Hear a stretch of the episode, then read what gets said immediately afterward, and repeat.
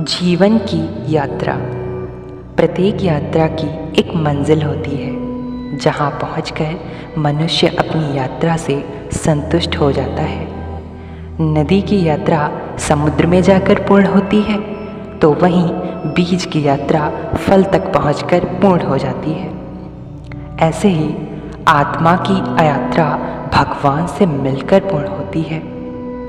आत्मा अंश है परमात्मा का जब तक अंश अपने अंशी में न मिले, तब तक यह यात्रा पर ही रहेगा और बार बार शरीर धारण करता रहेगा।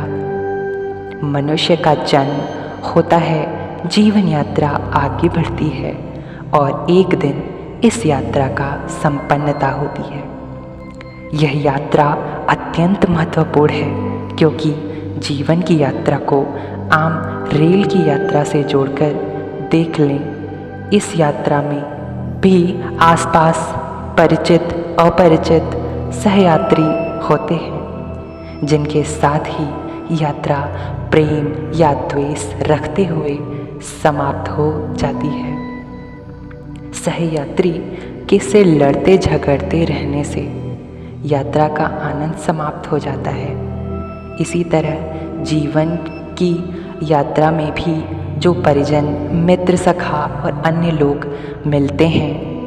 इनके साथ प्रेम पूर्वक जीवन यात्रा चले तो ही यात्रा सुखद और आनंदमयी हो सकती है।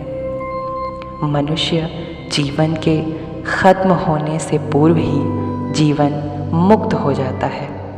बाद में तो केवल फल भोगना है, नई यात्रा पर निकलकर। जीवन मुक्त होने के लिए वह विद्या प्राप्त करनी है जो मुक्त कर सके।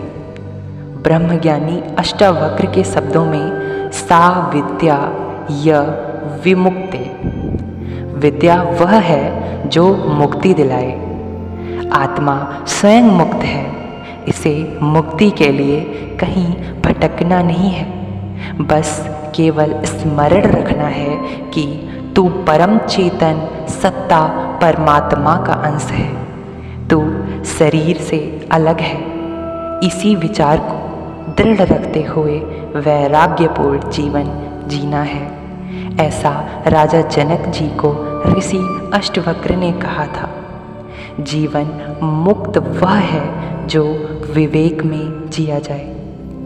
द्वंद्वों से परे होकर समता में जीता है। सबकी सेवा करते हुए अपनी जीवन यात्रा तय करता जाता है।